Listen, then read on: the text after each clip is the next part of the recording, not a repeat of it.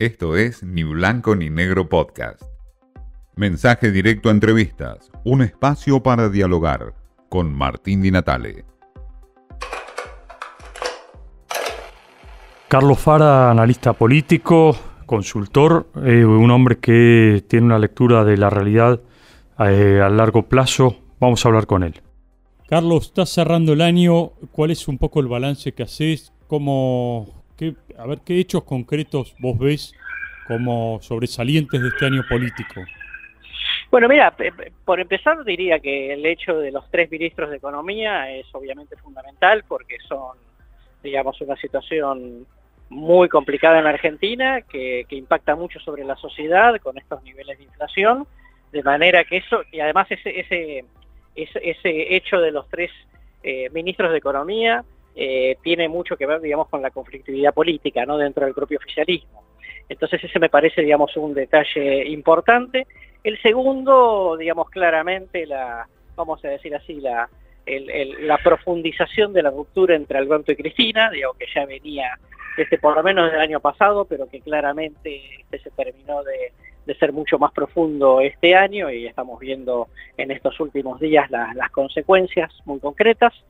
Del tercer punto me parece que es este el crecimiento de ley, digamos que se ha instalado definitivamente en el escenario político electoral y bueno, digamos, si bien es un tercero, podría ser, digamos, este, que la Argentina vaya de vuelta a un balotaje en la elección presidencial del año que viene. Y después, bueno, no menor, este, la sentencia judicial contra Cristina, ¿no? Digo, porque eh, primero es un hecho histórico en sí mismo, y más allá de que por ahora no tiene consecuencias inmediatas, está claro que eso influye sobre ella, influye sobre el oficialismo en general y sobre la estrategia política que puede llegar a tener el oficialismo de cara al año que viene. Carlos, ¿por qué percibís o, vislumbrás un escenario de balotaje para el año que viene? Bueno, mira, digamos, hasta acá estamos teniendo un escenario de números que se parece un poco al de 2015, ¿no? Digamos, en el sentido de que tenés dos jugadores por encima de los 30 puntos, pero que no llegan a los 40, con lo cual eso de alguna manera ya te va acercando matemáticamente a la posibilidad este, que, marca la Constitución. Eh, y después, bueno, eso también tiene que ver eh, en parte con eh, un Milei que está cerca de los 20 puntos, bastante estable, y eso, digamos, hoy por hoy nos llevaría a una situación de balotaje. Por supuesto, digamos que como falta por lo menos 10 veces para la elección definitiva, es, es, para tomarlo con pinzas. Pero, digamos, hoy matemáticamente es, probable que suceda. ¿Mi ley ha crecido como fenómeno eh, urbano y porteño, digamos, se extendió su crecimiento a lo largo del país? Sí, totalmente. Es un fenómeno nacional en cualquier lugar de, la Argentina donde nosotros este, estamos estudiando. Digo, lugares tan disímiles como Tucumán, como Chubut, como Santiago del Estero, este, alejado de los centros urbanos, digamos, es una figura que ya está instalada, es una figura conocida, por supuesto, digamos que con sus este, particularidades en cuanto a estilo, pero, pero está instalado, es un fenómeno muy fuerte eh, en los menores de 30 años, definitivamente, eh, y está estable, ¿no? Digamos, es un actor que por ahora está, en el escenario está consolidado. ¿Y a qué lo atribuís eso? Mira, eh, eh, yo creo que mi ley, más allá de lo ideológico, es una gran expresión de un fastidio con el statu quo político, un statu quo, digamos, de eh, tanto del oficialismo como de Juntos por el Cambio. ¿no? Es decir, eh, desde ese punto de vista, digamos, la gente, primero, digamos, está obviamente casada con la política porque le atribuye la responsabilidad de la situación socioeconómica, no ve en Juntos por el Cambio una, una oferta propositiva ¿no? sobre cómo saldría Argentina de esta situación, eh, la ve más que nada como interesado en ganar la elección y nada más. Eh, no nos olvidemos que además el gobierno de Alberto va camino a terminar obviamente con un balance negativo y sería el tercer gobierno seguido que termina con balance negativo, ¿no? El segundo gobierno de Cristina, el gobierno de Macri y ahora el gobierno de Alberto gobernaron las dos coaliciones y los resultados, bueno, no son, digamos, distan de ser los esperados.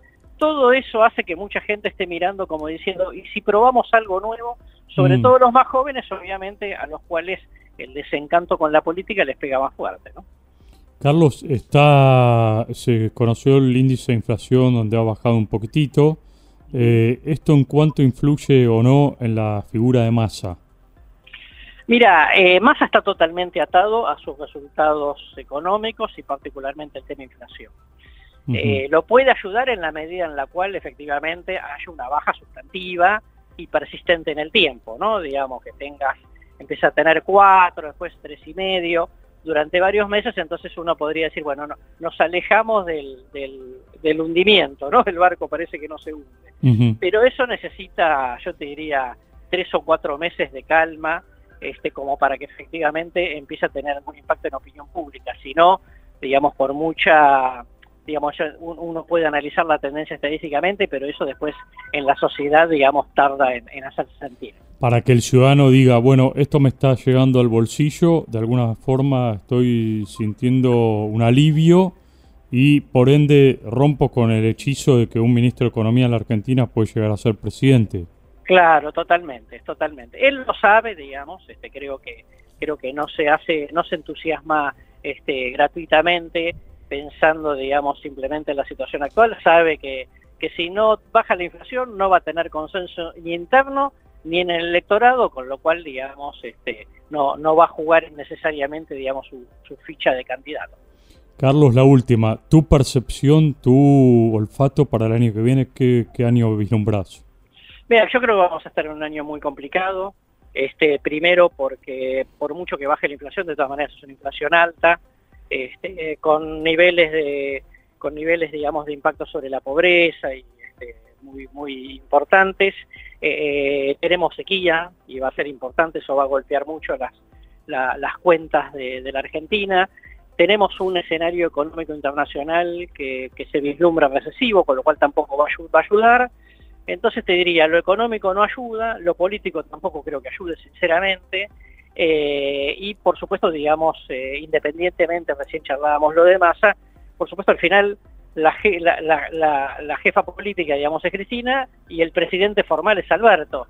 Si ahí no hay, digamos, algún tipo, yo te diría, de este, pacificación en lo político, va a ser muy difícil, digamos, que, veamos un, año positivo y por lo tanto eso va a tender a confirmar la demanda de cambio político que tiene la mayoría en la Argentina. Carlos Fara habló de una profundización de la ruptura entre Cristina Kirchner y Alberto Fernández, el crecimiento sorpresivo, ¿eh? crecimiento de Milei, un panorama de balotage para el 2023 también sorpresivo, ¿eh? y bueno, los mitos que hay o no detrás de una eventual candidatura de Sergio Massa. Esto fue Ni Blanco ni Negro Podcast.